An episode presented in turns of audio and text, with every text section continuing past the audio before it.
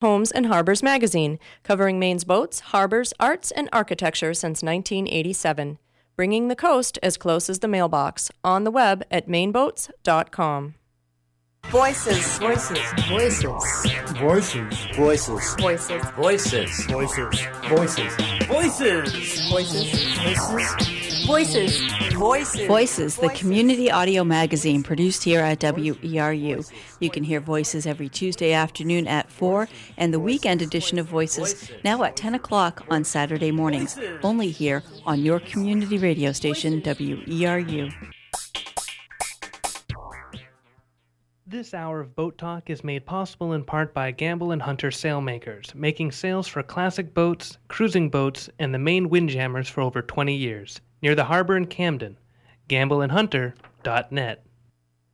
It's just a few seconds before 10 o'clock, and you are tuned to WERU FM 89.9 Blue Hill and streaming online around the world at WERU.org. Boat Talk with hosts Alan Sprague and Mike Joyce is up next.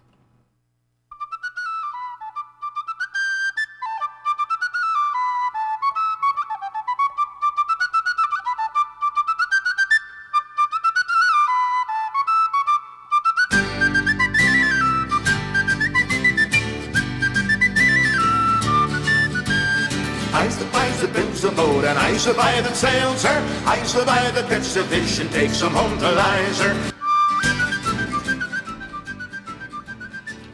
Good morning. It's uh, 10 o'clock on the second Tuesday of the month. Time for Boat Talk here on Community Radio WERU FM Blue Hill.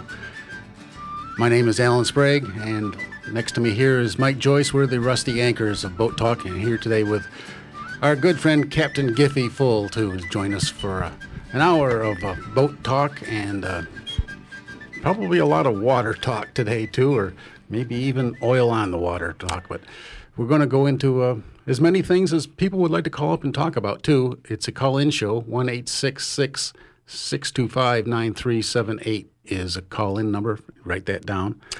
Now, um, have you got to your pun yet? I'm No, sorry. I, I'm sorry. I, I, I just realized a few seconds ago that I haven't really thought of a pun. I think I'm getting a little dingy in my old age. well, then we're all right now because you, you covered yourself anyway. And we got to welcome Giffy back. Giffy, we missed you last week, uh, last month. You had a little accident, didn't you? We won't go into that. Jumped down a set of stairs. And well, like I say, uh, we're so glad you're back and, and uh, hope you're doing well this morning. Um, sort of a full boat this morning, we would say. And Alan just gave out the phone number, but perhaps you might not call until we get uh, Dr. Doug Jerolmack on the phone from the University of Pennsylvania early in the hour here. We'd like to talk to him about the concept of sea level, which is apparently not all at sea level. You think the sea is flat, uh, water? Yeah, no, it's not. It's got ridges and valleys in it, and stuff does not roll uphill. So he's been working on uh, dispersion maps of the thing in the Gulf, and that'll be uh, some of what we'll talk about today. Senator Dennis Damon would like to call in too. Yep, he's a part of the Atlantic Fisheries Council down Yeah. on the coast. We'll be talking with him probably in the second half of the hour. If we're lucky, uh, Giffy and I were just speaking about booms. My friend Captain Sonny Perkins is an ex-oil uh, uh, service supply tug captain and a boom expert, and, and cleaned up several skills. Hopefully, we'll get to talk to him and you. And and man, we're wow. so anyway, let's start with the boat talk cruise, Alan. We got to brag that up a oh, little yes, bit. The boat truck cruise happened last month. It was a great time. It was very nice weather. Um, it was uh, a partly cloudy day, so sort of the end of the cruise. We had a nice, beautiful sunset. We went and saw the uh, the ancient osprey nest, which I guess now is history. I mean, it's still, it's still there, but it's no longer occupied. Oh well, we'll see if that happens. Well, uh, there's again. a tree growing out of it, so that there's uh, yeah. If you Oh, look that's carefully, interesting. there's about a two foot tree growing out of it, which I think would make Oh, the ospreys are gone green. That's all. Yeah, okay.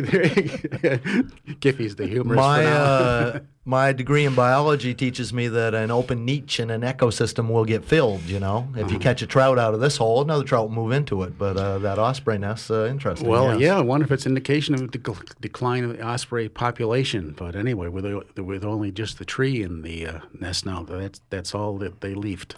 I was wondering if they maybe couldn't afford the real estate on Sutton's Island anymore. No, it's yeah. pricey out and it's kind of special out That there. is- You know, They're probably getting a big tax bill. Yeah, moved on. could be.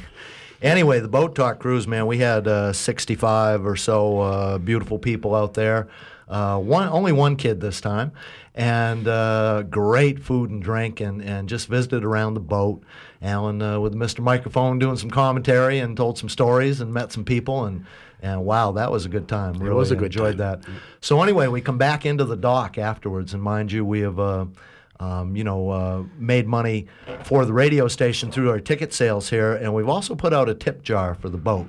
We'd like to give the Sea Princess uh, uh, something back. Right. Yeah. And- They don't. They don't run on love. But no, uh, so we put out a tip jar and we give them a hundred odd bucks back for fuel and, and whatever. And Alan and I are helping Captain Andy clean up the boat at the end there. And Andy says, "Gee, I don't understand why you guys don't do a fall cruise A too." foliage cruise, right? Yeah, and looked at him and said, "Well, Andy, if if uh, you know that's what you're saying, we're saying thank you and and, and when." We thought about it for about two seconds. Well, it's a good trip. Uh, uh, of course, the boat's a favorite of mine, anyhow. Oh, yeah. Uh, but uh, they, uh, I took my family, some of my family, out on her about uh, three weeks ago. We had a had a nice day. And Giffy designed the boat. And well, I helped design Yeah. it. That's a better way of putting Giffy it. Yeah. designed it, and then a, a naval architect looked at it and says, "What'd you come to me for?" Right. Not, that's not quite true. so we will get back to you, but we're planning a fall uh, boat talk cruise, uh, foliage cruise. It'll be a semi dinner cruise again with a BYOB and bring the kids, and and uh, you know why not? We'll do it a little earlier in the afternoon. Yep. The boat is uh, it's mostly enclosed. Uh, you know we'll all be warm and happy, and look forward to that. It's going to happen sometime in October now. October is Yep. what we're thinking. Yeah. Yeah, we haven't quite set a date, but Yeah. yeah, you can uh, go to the boattalk.org website and put your suggestions in there in the uh, contact us form to get a hold of the Boat Talk guys. That's boattalk.org. Could could I mention one other thing? I think uh, due to the recent couple of lobster boat accidents and Yeah. stuff, I I wish people would pay a little bit more attention to the rules of the road on the water. They're pretty pretty simple. Uh, last year, uh, I was on a about a ten day trip in my boat, and on one day alone, we almost got run down twice by people who had no clue of what the ru- rules of the road meant and and uh, another occasion, uh, there was a, you know, it happens, and I understand why. But a lobster boat was coming along, paying no attention at all. There was nobody at the wheel, and uh, I discovered that the man was had been standing back too for quite a while, plugging lobsters. Yeah, off of Winter Harbor, uh, two lobster boats collided uh, a couple weeks ago, and a fisherman was killed. An old fella uh, was killed. He was thrown out of the boat, and when he came out of the water, he he was dead. Another yacht was run into in Pulpit Harbor a couple weeks ago. Yeah, at four in the morning, and uh, don't know why or how, but he ran into a big yacht and uh, caused her some damage. But gee, uh, the boat was so rugged that he ran into. I think he must be feeling some pain. Now, when Giffy says rules of the road, let's imagine we're all run run in our cars. The stoplights are not working, and not everybody understands who ought to proceed from an intersection, like most of us sort of do. Or but not all of us do in cars either. Okay, Or even And- which side of the road you're supposed to be driving on. And in boats, it's a lot more uncertain, and even people that know the rules of the road always uh, reserve the last one, which is might makes right. So I, you know, I'm a lot bigger than you, and uh, you know, you don't cross in front of a tanker, even if technically speaking, you have the right of way. Okay, just for instance. Just something to mention. That's all. Yeah. you know. And it's very interesting the rules of the road. Like I say, uh, who knows what, and there are there are a lot of them. But again, uh, stay out of people's way and watch out, and al- always uh, you know always give way for another vessel, if, especially they don't look like they're gonna. I think some people sometimes over rely on their autopilots too. You know, they just put them Yeah, on. point. absolutely, absolutely. And yeah. I've, I've seen collisions that way too. Yeah. It's- It's another way people snag lobster traps around here. They just plow right ahead on the autopilot. You gotta dodge them, you know. So anyway, look out ahead. We got something else to brag up to. Uh, Alan and I got approached by uh, Maine Boats and Harbors magazine, and uh, they would like us to be the MCs at at the uh, the Boatyard Dog Trials. the eighth annual World Championship Boatyard Dog Trials will be held at the Maine Boats and Harbor Show. It's it's August 13th to 15th at the Harbor Park down in Rockland. And uh, this year, the theme is Tradition Shapes Innovation, and they're going to have a big feature, a special exhibit on the evolution of the Maine lobster boat. Could be really interesting. they'll have everything uh, um, displayed from a, a dory to the current world's fastest lobster boat, which is going what over 60, knots or so. 68, I think. it Uh, is. 70 something miles an Holy hour. I don't know about that. Well, I think they selected a couple of good men because I'm aware of you, the fact that you guys do a lot of barking. Yeah. so anyway, the Boatyard Dog Championship is a hoot, and as it says here in uh, the eighth annual World Championship Boatyard Dog Trials, this zany head-to-paw competition among the cream of Maine's canine corps will be held Sunday at 10:30 a.m. and is always a crowd favorite. Who is it?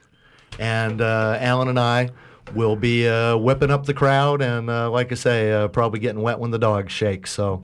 Uh, we'll be right there in the thick of it, and we look forward to seeing you down at the Harbor Park in Rockland. Well, we have a phone call, so uh, let's divert to that for a minute. Let's see who's there. Go and see who's there.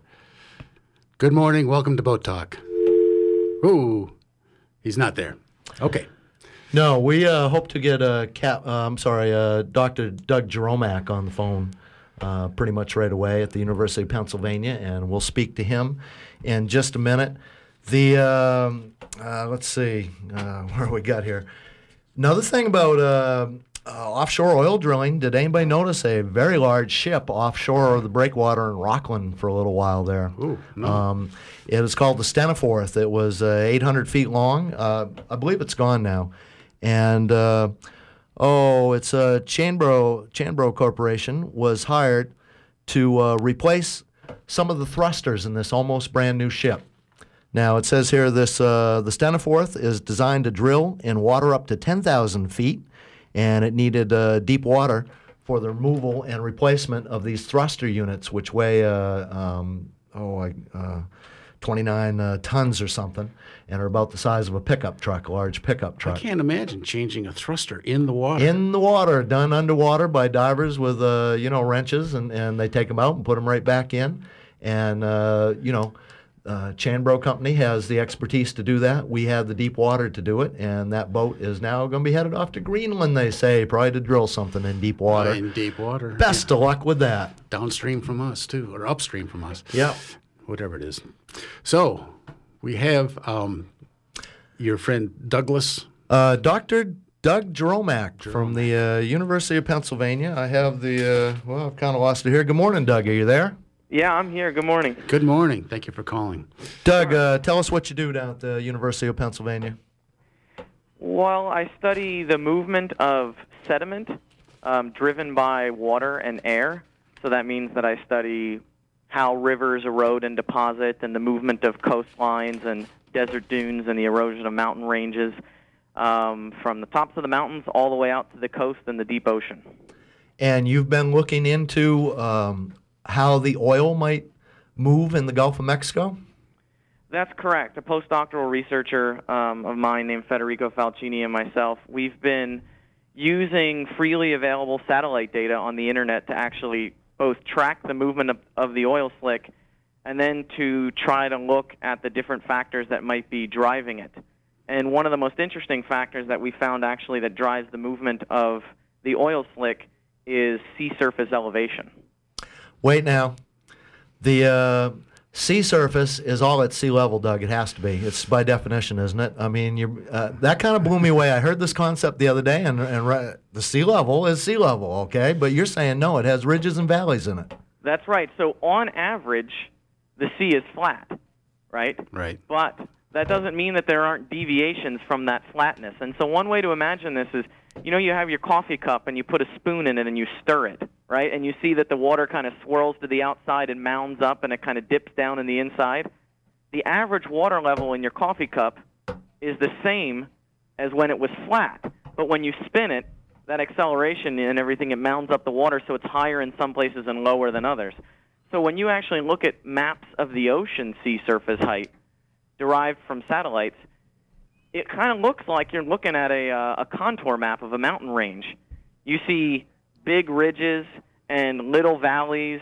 The difference, of course, is that the variations we're talking about here in the Gulf of Mexico are on the order of a foot or two, and not like a mountain range, you know, which would be, of course, miles.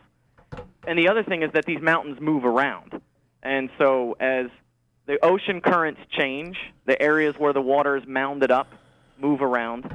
And then one thing that we've been looking at actually is that as the Mississippi River uh, starts to flood and a lot of water is charging out of the Mississippi, that that actually builds a little mound of water in front of the Mississippi.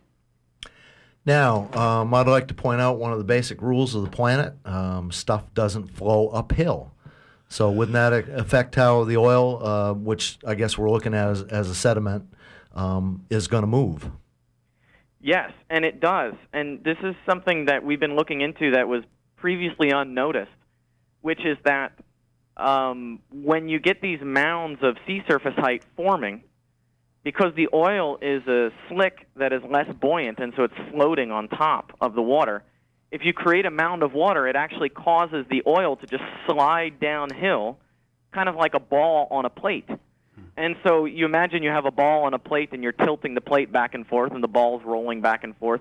As the sea surface gets tilted by large gyres or eddies that are rotating or the push of the river, it actually causes the oil to kind of slide downhill. And in retrospect, it sounds kind of obvious that a less buoyant thing like oil would just kind of slide downhill. It actually runs counter to um, a lot of the previous thinking about the oil slick, which is that, well, it's sitting floating on water. The water's kind of dragging it along, and so the oil is basically following where the water's going. And we're actually finding that it's a combination of things. The oil is is dragged along by the ocean currents. It is dragged along by the river plume pushing it, but it is also affected by the sea surface height. So if the if the ocean's really flat and calm, then the slick is going to be moved by winds and currents.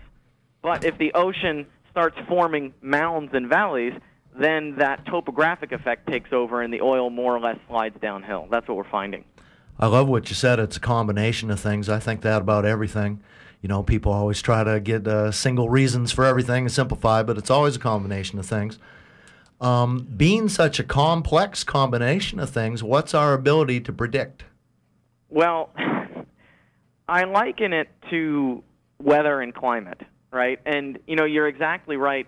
Um, a lot of people ask me, being a scientist, you know, they say, "Hey, Doug, how come you smart guys can't just predict tomorrow or next week where the oil's going to be? You know, we have all those people working on it." Well, I think actually, at least people, because they hear the weather forecast every day, they kind of have an intuitive feeling that there's some things about weather we can know but there's a lot of unknowables, there's a lot of complications, there's a lot of changing factors, so that we our ability to forecast into the future goes down and down the further we look, right? But we know that it's going to be cold in the winter and it's going to be generally warm in the summer. It's the same thing with this with this oil slick. So this topographic effect that we've identified is really just one factor. The winds, of course, really matter a lot. And as you know, you know, being out on the ocean up in Maine, it's not too different being out on the ocean in the Gulf of Mexico. The winds change from day to day, and often not in a very predictable way. And so what that means is that there are general ocean currents in the Gulf of Mexico, and we can predict that the oil will, on average, follow those ocean currents. So we might be able to predict the general direction of migration of the oil. And one thing that I think most scientists feel pretty sure of is that some oil will reach the Gulf of um, the Gulf Stream, and when that oil reaches the Gulf Stream, it's of course going to follow the course of the Gulf Stream. What we don't know is whether it's going to be a significant enough amount that it will make it far up the Atlantic coast, or whether it's just going to be a little bit. Um, there are things that we don't really know about you know the changing winds and the and the and hurricanes of course can disrupt everything. And so I would say that we can make pretty good forecasts about tomorrow and the next day. Our forecasts about a, a week or a few weeks from now are pretty bad. But then our general forecast over the next six months to year horizon about where it might end up will be pretty good again.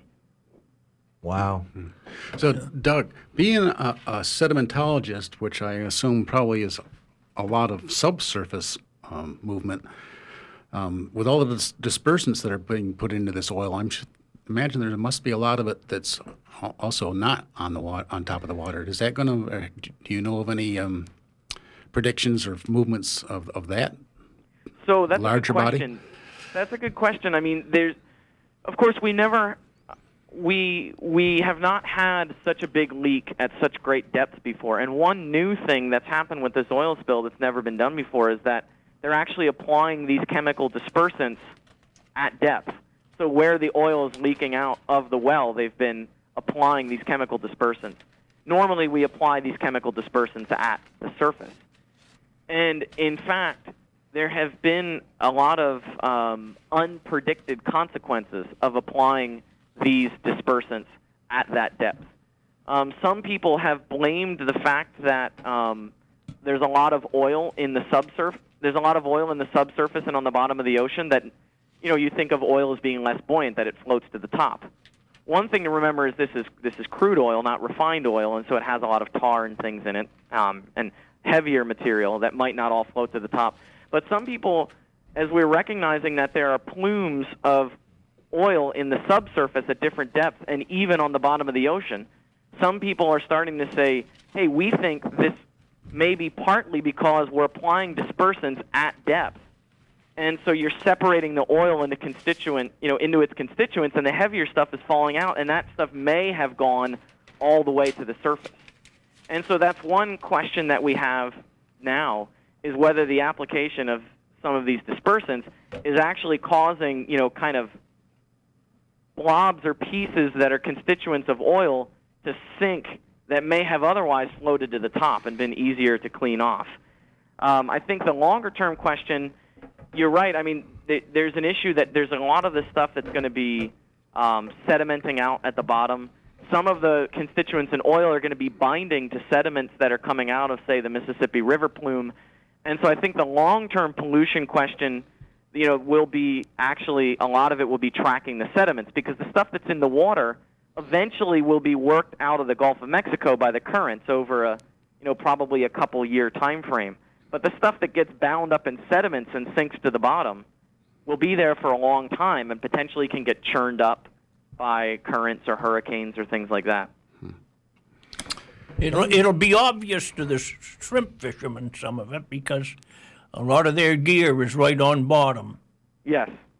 So they That's they right. should be a pretty good source of information, I would think. Yeah, and you know you're actually right. Not and and um, one reason that a lot of the um, fishermen are good sources for information there is actually their catches. So this is not my area of expertise, but biologist colleagues of mine are actually now looking at the shells of oysters and also looking in the tissue of fish that are being caught by fishermen, and they're actually trying to track the spread of contaminants by what's being accumulated because you figure a lot of these any organism that's a filter feeder that's living on the bottom sediments is actually going to accumulate inside of it contaminants that are from oil. And so they're now setting up programs to get a lot of these fishermen to give a sample of their catch of every different species that they have to the biologist to then look in the shells or to look in the, the tissue to see whether or not there's contaminants from oil. And the ecology uh, is it's a pyramid scheme. On the bottom, you got phytoplankton and and uh, you know photosynthesizing plankton and, and regular plankton, and then the little fishes eaten by the bigger fishes, and on top you got let's say the tuna fish, you know, and it takes a hundred years to grow a big tuna fish. That's right. Yeah. Doug, uh, where can people? Uh, is it possible to check out the topography uh, of the sea on on the web somewhere? Did I hear? Yes, that's true. And in fact, if you give me just one second, I can pull up the web page so I can make sure to give you the right one. So, um, the name of it is the Colorado Center for Astrodynamics Research, um, and that's that's the center. And they have a web page called Real Time Altimetry Project. Um, and the web page is probably a little bit too long to read to you. But if you Google that, you should be able to find it. And if you fu- if you go to that web page for the Colorado Center for Astrodynamics Research, the Real Time Altimetry Project, you can click on um, links that say things like near real time SSH anomaly. That means sea surface height anomaly. An anomaly means things that are sticking up or below the average elevation. And so actually you can click there and you can enter in the coordinates that you're interested in looking at anywhere on the world and you can pull up a map of sea surface height and because it varies hmm. every day, they make these maps every day, and these maps are generated from satellites that are actually orbiting the planet. Then they're measuring the height of the sea surface to better than better than an inch. Wow. Absolutely fascinating. Doug, so much different things to talk to you about, but uh, um, you're going to have to get going here in a minute. And uh, is there some way people can check out what you're involved in? And you're, uh, as you said, you're graduate student working there too. Yeah, um, well, you know, of course, we we're working on papers right now, publishing in the scientific literature, but that stuff's pretty dry um, for the general populace. But um, you know, if you just there aren't very many Jerolmacks in the world, so actually, if you type in Douglas Jerolmack, J E R O L M A C K in the web, um, my uh, work web page is the first thing that pops up. And so if you click on that, I have a web page. It just discusses the general research that we do in my group with links to my laboratory um, and the names of papers that we publish.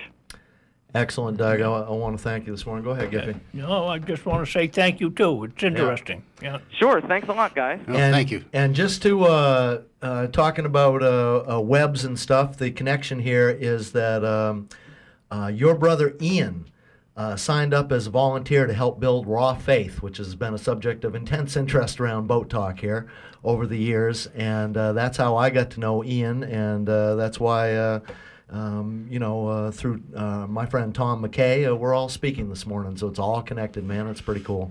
Yeah, it's great. Yeah, we thank you so much, Doug. And Yeah, uh, sure. Thank you, have- guys. Have, a good day in the lab today. Dr. Douglas Jerolmack from the University of Pennsylvania. The ocean is not all at sea level. I'm still having a hard time kind of accepting that. And the phone seems to be ringing in the background here. We're doing boat talk this morning. We're talking about the oil spill and stuff so far. The number here is 1 866 625 9378. And Dennis Damon. yeah, we've got uh, Senator Dennis Damon on the phone now. Good, morning. Good morning, Senator. Good morning. Good morning to you all. Um, you're on the Atlantic Fisheries Council. Is that correct? Uh, well, it's the Atlantic States Marine Fisheries Commission. Uh, that's more correct. Okay, yes. Uh, it is the um, group of uh, commissioners. There are three from each state, from Maine to Florida, and we are charged with um, managing the, some of the migratory fish species that inhabit the east coast of the United States. And is this connected to the mess in the Gulf as well, Dennis? Um, can you tell me if there isn't anything that is not connected to it? Excellent point. Of course it is. Uh, we're very concerned about that. There is the, pardon me, there is the uh, Atlantic States Marine Fisheries Commission, and then there is a Gulf uh, States Marine Fisheries Commission and a West Coast state. So all of the um, contiguous border states of the ocean in the United States um, are charged with uh, the same responsibility that the ASMFC is.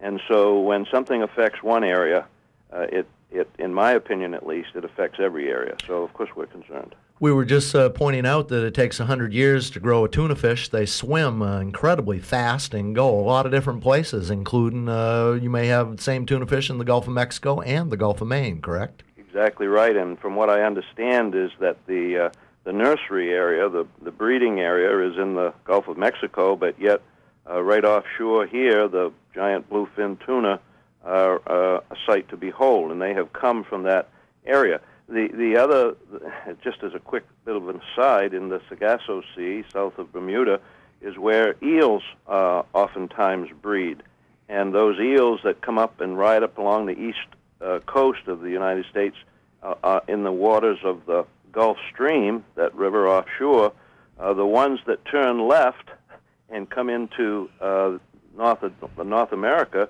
those elvers that we know about and that sometime now are harvesting, they're American eels. But yet the ones that continue to ride the Gulf Stream River and, and go up through the North Atlantic and go into Europe, they become European eels. So you talk about having things tied together. That's amazing to me. And, and this oil spill, uh, when and if it should come around the tip, southern tip of Florida and get into the Gulf Stream and work its way along the east coast, it will have a direct impact, my belief again, uh, on our fisheries. And even if it doesn't, it has a huge impact, obviously, on the Gulf.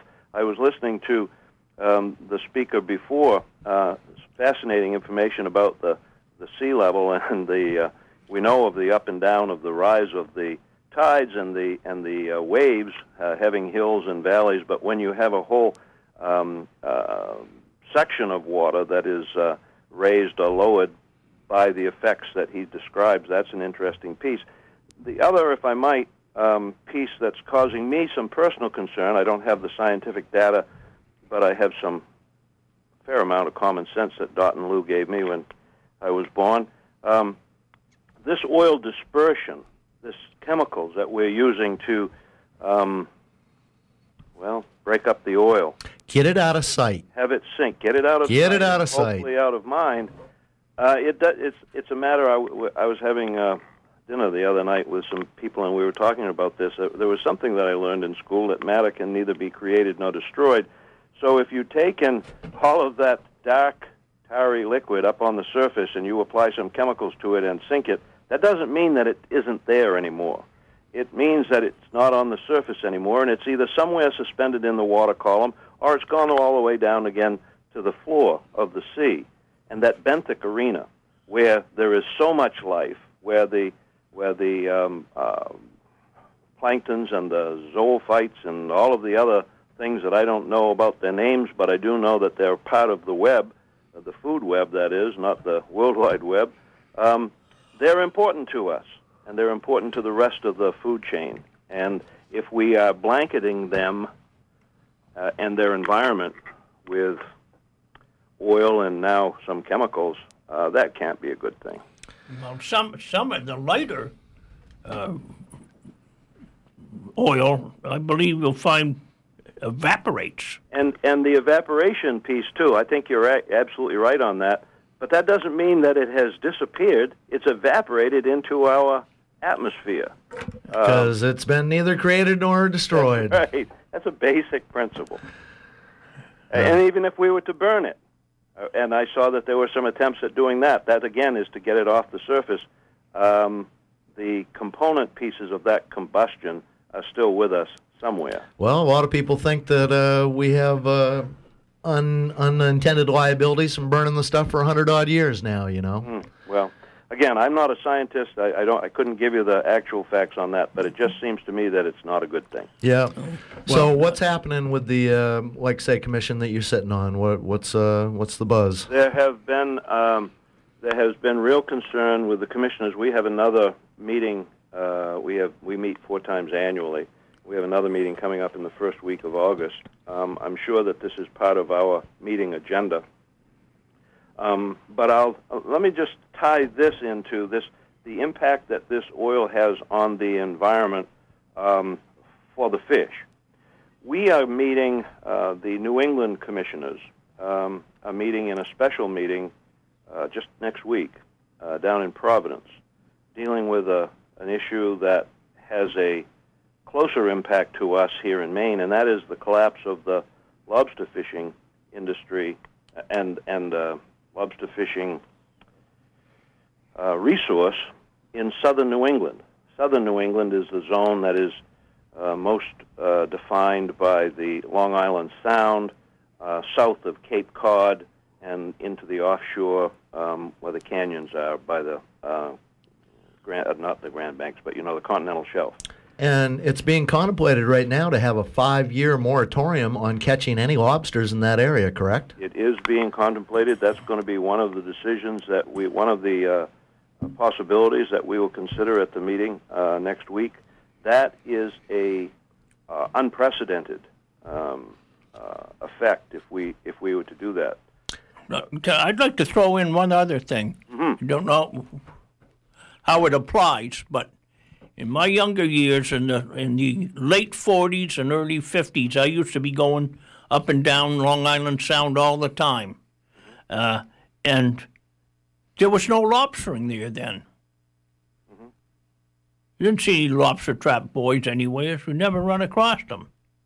We used to see them uh, twenty odd years ago, Yeah, 20 years ago, but not 40, 50 years ago. and not now. And so, Well, uh, they're fishing now, but some of them are very- dying out. very few and Yeah, far I've talked to between. lobster fishermen down there, and uh, some of them just literally sold out what they could. Yeah. Mm-hmm. Now we get a lobster fisherman who sells out. Is he ever going to come back? How about the dock he was landing at and the people he was selling to and all the infrastructure? Well, there's an, there's another factor too that comes into that equation. There there has been some lobster disease, shell disease, further south. Yes, that's absolutely correct. Well, it may be good for the lobsters not to catch them, but the water's getting hot, and that's not good for lobsters ever. Uh, to the southern of us, and the water's warming here as well. There are there are complex factors in all of this. I, I use that as an example, the collapse of the fishery in southern New England, and the gentleman is correct. Um, there can be a case made for the cyclical nature of lobsters coming into or leaving an area. Um, 50, 60 years ago, there perhaps wasn't any fishing. More recently, there was a robust fishing. All of a sudden, there was a real collapse. Uh, they couldn't exactly uh, pinpoint what it was tied to. Some were trying to claim that it was tied to the spraying for mosquitoes. Remember when there was the issue of uh, West Nile. West Nile virus, and there was a lot of spraying in the in that area where there's uh, a lot of people, and that, that some of that wash was now getting into the water and affecting the juvenile lobsters. That hasn't been, to my understanding, proven conclusively, but it could be, have been a factor that would have contributed to it. And there were a number of factors. As as with most things, uh, there is no single silver bullet uh, cause. But my point to this is that, that that industry and that resource is in peril in southern New England waters for whatever reason. Warm water, uh, pesticides, overfishing. I couldn't tell you the exact reason. But now, if we can layer in another uh, piece, which might be some migration of Gulf of Mexico oil coming up into that region by way of the Gulf Stream, again, that oil isn't going to be the the um, cause of the collapse, but it could continue to lead to a um, uh, delay in the recovery. Wow, and and the uh, myriad of uh, those, uh, like say, combination of thing factors there, we have also met the enemy. Well, there, there, That would be us. there's so many factors that it isn't funny. And uh, another thing is just uh, stormwater runoff. Uh, you know, you got from, from my years, the, the number of automobiles on the road has, you know, just quadrupled and uh, or more, and there's runoff from all that stuff. The the non-point source pollution. You are absolutely correct. The amount of paving that has gone on from the down in that region from the time of your youth until now, that is uh, that causes that runoff.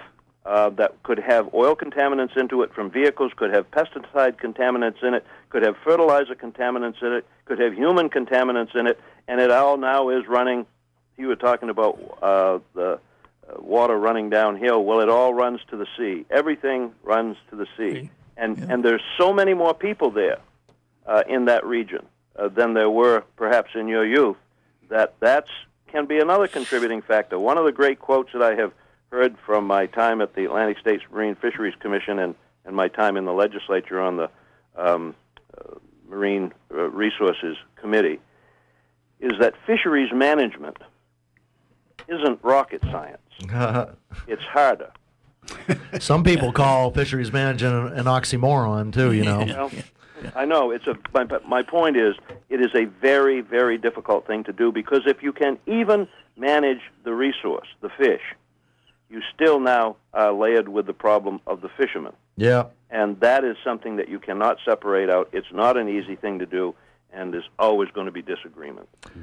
Senator Dana, Dennis Damon on the phone. Uh, boy, we're glad to talk to you this morning, Dennis, and and and uh, um, I can't wait to see how it all turns out. Yeah, yeah. And don't forget that uh, the gentleman here, as you referred to me, is is the nut that calls you on the phone once in a while about tidal generation. Oh well, now I thought I remembered the voice. Small neighborhood, Dennis, all connected. It is. Okay, have a good day. Yeah, thank you. Thank, you, Thank you. Dennis. Thank you, Dennis. Thank you. We are doing boat talk this morning, and it's been a fairly interesting conversation so far, but we haven't heard from you. The number here is 1 625 9378, and I believe we got Yo standing by on the phone. Good morning. Yes, this is Captain Yo in Tremont. And perhaps uh, in the face of the oil apocalypse, this is a moot point. But I wanted to comment about your remarks about the rules of the road. there are two classes of people who do not observe the rules of the road. And one of those is people who are ignorant of those rules. And one of those is uh, people who just plain don't observe them. There's a long tradition in seafaring for those who make their livings on the sea that it is unmanly to follow the rules.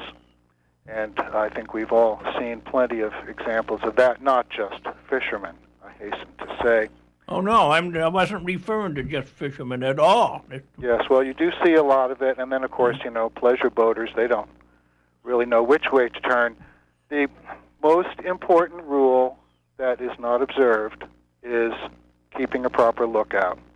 There's a lot of complacency nowadays about technological enhancements to visibility like radar and things like that, but it's still really important to have a set of eyes looking over the bow, particularly with large and fast vessels. Now, the, the thing I really took issue with was uh, when you said might makes right. Now, there is a provision in the rules whereby a burdened vessel should be given priority if its size and the depth of the water mean that it is limit, limited in maneuverability and uh, fishing vessels and whatnot. So there are exceptions which provide for not forcing the right of, right of way over a larger vessel. But your suggestion that everybody adopt the policy of keeping out of other vessels' way could quickly get very chaotic. It's a good point. It does make it confusing if everybody defers to everybody else. You have a perfect point. vessel is required under the laws, the collision avoidance laws,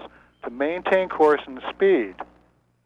So just because you do have the right of way doesn't mean you have a license to maneuver in any which way. And yes, in extremis, we've all put the helm down quite hard and opened the throttle or cast off the main sheet or whatever when we suddenly realized that we simply were not seen through the mainsail, through the jib, through the pilot house, or whatever. And in such cases, you realize that uh, there are just way too many people out there who are just paying no mind to it. Yep. The other thing I wanted to say is on the subject of the oil apocalypse, and it's just my testimony from this morning. But after several days of southerlies, as I was cycling to the shop, there were several occasions on the Tremont Road here on the west side of Mount Desert Island where I noticed a very unusual aromatic smell. Now, I can't say if it's a local source or a distant source, but I'd never quite smelled it before. It didn't smell like car exhaust. It didn't smell like something burning. It it smelled a little sweet, you know, the way paints do. So it may be that these southerlies have brought the aromatic hydrocarbons all the way here to Maine. Not that I want to be an alarmist or paranoid or anything. it's just my observation this morning that I wanted to share with all our listeners. Thank you for calling this morning. Thank you for running the show, guys. All right, man. Thank you. Thank you. We do have another call. Good morning. Welcome to Boat Talk. Good morning. This is Sonny Perkins. Hey, Sonny. How you doing? My friend Captain Sonny Perkins down to uh, Penobscot. Now, Captain uh, Sonny used to be a. Uh, well, he started off as an able-bodied seaman, and as he he uh, likes to joke, he uh, was kind of hot, so he wanted to get inside and uh, come up through the hawse pipe and went captain. And you spent a number of years working for oil companies, um, captaining um, anchor supply tugs, right? That's right. Uh, almost all of them. And uh, it's and you, a lot of people think that the uh, Gulf of Mexico bottom is shaped like a bowl, but it isn't. It's it's like a series of canyons. Uh, I, I set out one rig. It, it was a Transocean rig. Well, at that time they were called Transworld. It was the Ocean Queen, and the north side of our anchor string was in 500 feet of water, and the south side was in 1,800 feet of water. Wow. And, yeah, and uh, we did an experiment one day on board uh, while I was just showing the crew. We took a cup of uh, Gulf crude oil and put it in a five-gallon bucket of water, and it immediately formed a big ball on the bottom of this tub. And then there was little streams of the aromatics and the other stuff that's in the oil that would rise to the surface. But 80% of that stayed in a ball on the bottom. And that's what's happening now. It's not just simple that oil floats on water now, is it? Uh, crude oil does not float on water. Yeah. Uh, it it sinks sinks like a ball.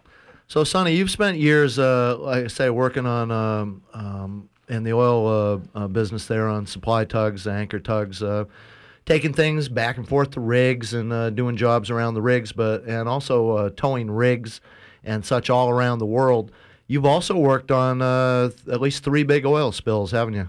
Uh, yeah. You yeah, what worked on is that's also called an oxymoron, but uh, uh, we, we were there, and that there really isn't much you can do.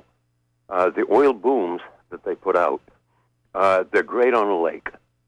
You know, uh, on absolutely flat, calm surface, you know, uh, they they will work. You can contain uh, a small amount of oil, but any kind of a wake, any kind of a chop, will just push it just over the other edge of the boom. So you're just raking up the same oil over and over and over. And the number of boats that are involved right now in that oil spill in the Gulf, they're, they're saying 3,000. And when you talk to your friends down there, what do they say they're doing all day? Uh, they're going in figure eights, uh, circles, and 10 miles north and south. And there are collisions every day. Uh, it's, uh, it's just mass confusion. And they're looking busy. What are they accomplishing? I don't think they're accomplishing a whole lot. And, uh, mainly, what, what it is, it's it's a feel good thing. It's a PR thing for BP. We get Look, the oil out of sight and we make the boats look busy. Yep, yep. And look what we're doing to contain this. Uh, I mean, they really can't come on national TV and shrug their shoulders and say there's nothing we can do. Uh, so they've got to do something. But uh, the horrible part is, you know, this, this thing gushing up from the pipe. You know, it's the, everything is going hundreds of feet up into the uh, water, and then the heavy stuff just falls back, and you're getting maybe 20% of the aromatics and the other light stuff in the crude is hitting the surface. But the rest of the stuff is just one big ball rolling around on the floor of the Gulf of Mexico. And whatever it hits, it kills.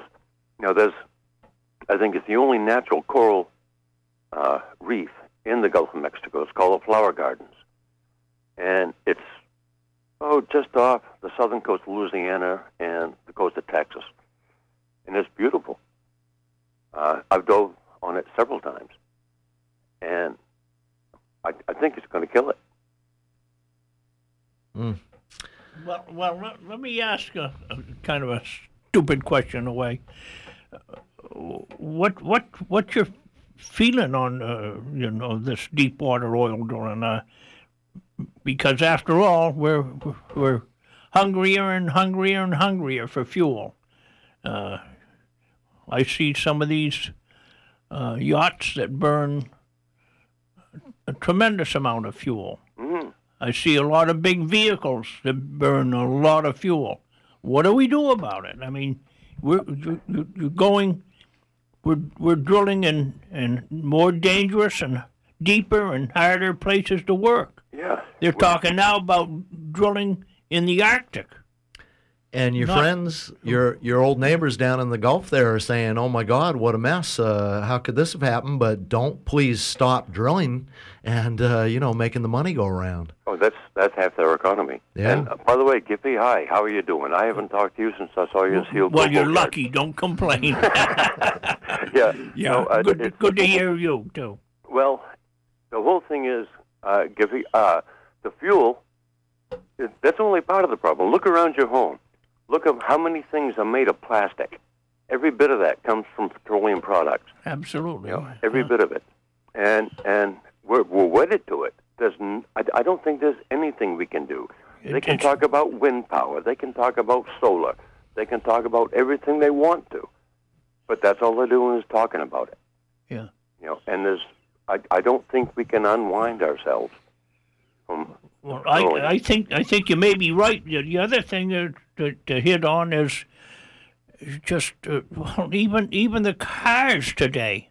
Mm-hmm. A lot a lot of the parts, you know, body parts are plastic. Yeah, I've got a Jeep Compass, and uh, it's probably sixty percent plastic, except for the frame.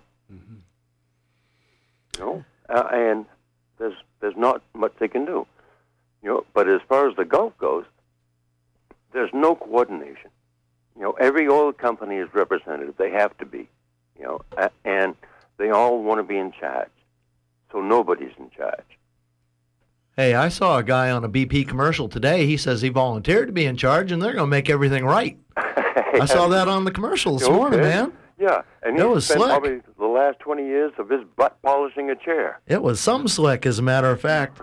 hey, Sonny, one more thing before we let you go here. Uh, Giffy asked me about booms uh, before we went on the air, and and uh, trying to get a picture of these booms. Now, the boom is not just a little sausage on on the surface, is it? It, it uh, has a skirt too, doesn't it? Generally. Yes, it does. Uh, well, the booms that I'm familiar with did. They had, uh, it, it's about an 18 inch skirt below and is weighted. So that anything that would normally go under the boom would be caught there. Yeah. You know, but that's not what the worry. uh, The boom itself is only about eight inches high. Yeah, and again, stuff you just see stuff slop right oh over. it. yeah, yeah. and uh, you got boats coming over, see what you're doing, you know, and they make a wake. Yeah. And when they turn around and go away, it makes a bigger wake. Uh, so everything gets, not everything, but a, a lot of it just gets washed over the top, and you have to go around and get that again. But here again, it's just mainly a feel-good measure. You, you you're not getting a whole lot, you know, and you know you can wash every pelican you want to, you know, but they're still going to die yeah, because they've eaten it. yeah. Um, Well, we got a hard problem to face in the years to come. I feel. I, I think this is probably the largest natural disaster that we've unleashed. And you were uh, around the Yucatan spill back in '79 over in Nigeria. Um, Uh, you know, and Venezuela. yeah, been some places, seen some stuff. Uh, Yeah, and Sonny, uh, I got to make one little. Uh, uh, oh, it's almost a boat talk pun on the way out here. We're talking booms. Uh, you were talking about diving on those reefs there. You know, diving. You were an underwater demolition technician in the United States Navy and a and a Navy SEAL, so you know booms. Yeah, I do. Big boom. and by the way, Sproggle says hi. Morning, Sproggle. How's it going this morning? Sproggle's the dog. Yeah. Yeah. Listen, So you guys annoying. have a nice day. Thank you, Sonny. thank you, Very Sonny. interesting. Thank you. Yeah, we're talking about uh, the thing this morning uh, happening down in the Gulf. Here's a uh, quote from a fisherman who's a bayou keeper down there who went out on with his boy out to see what was happening. He says, um, "This is in the uh, uh, Working Waterfront uh, current uh, July edition." He says, "I'm not a real emotional and consider myself a pretty tough guy. You have to be to survive as a fisherman." As I left that scene, tears flowed down my face and I cried.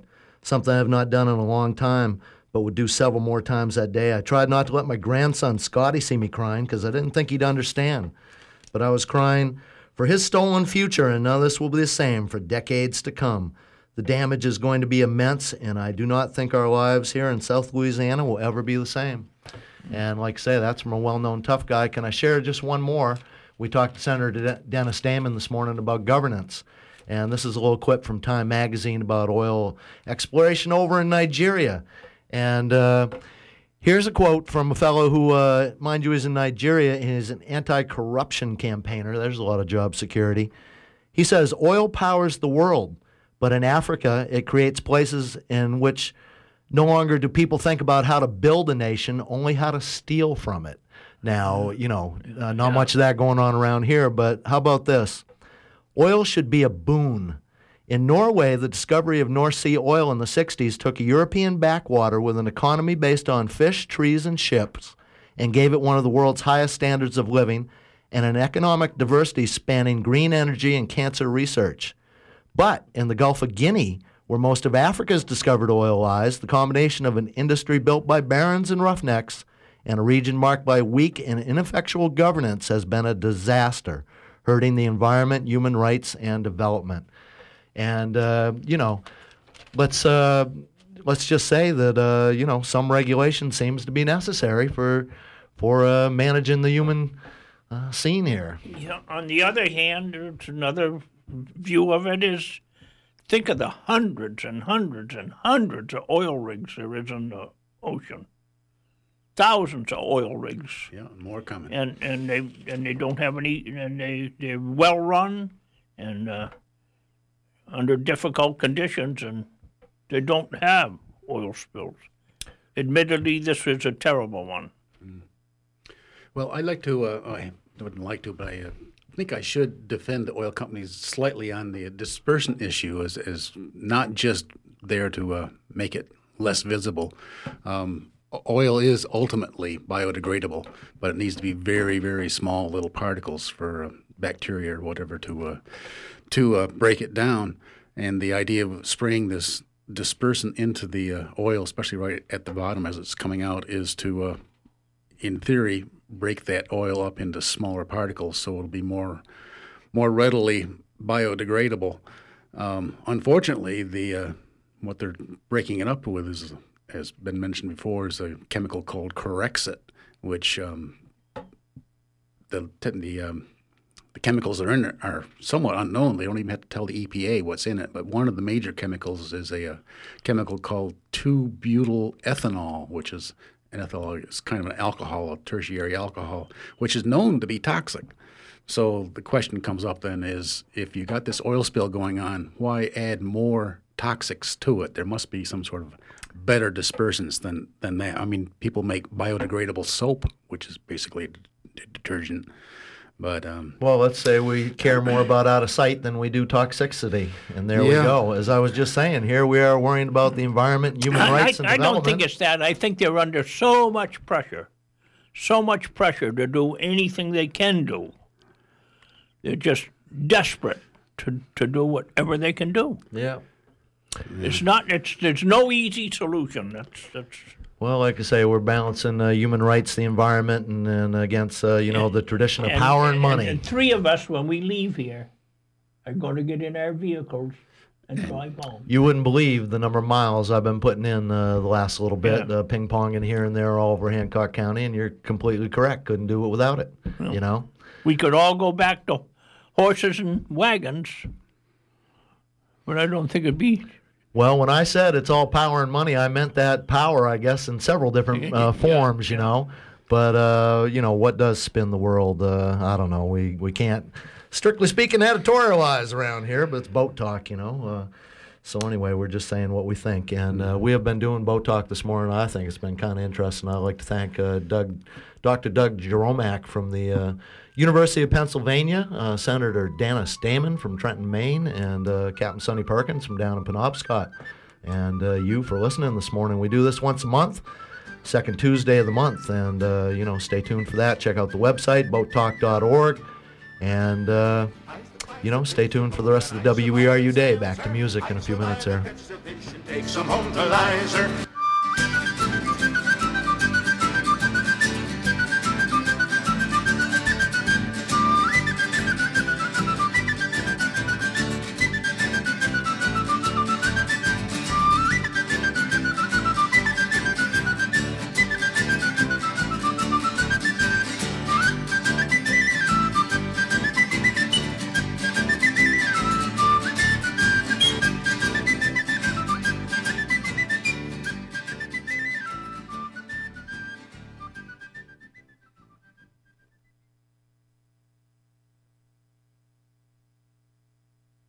Talk is made possible in part by the Red Fern Boat Company of Hancock County. Since 1982, offering maintenance, storage, and restoration for power boats and sailboats. Also offering dockage on Mount Desert Island, redfernboat.com.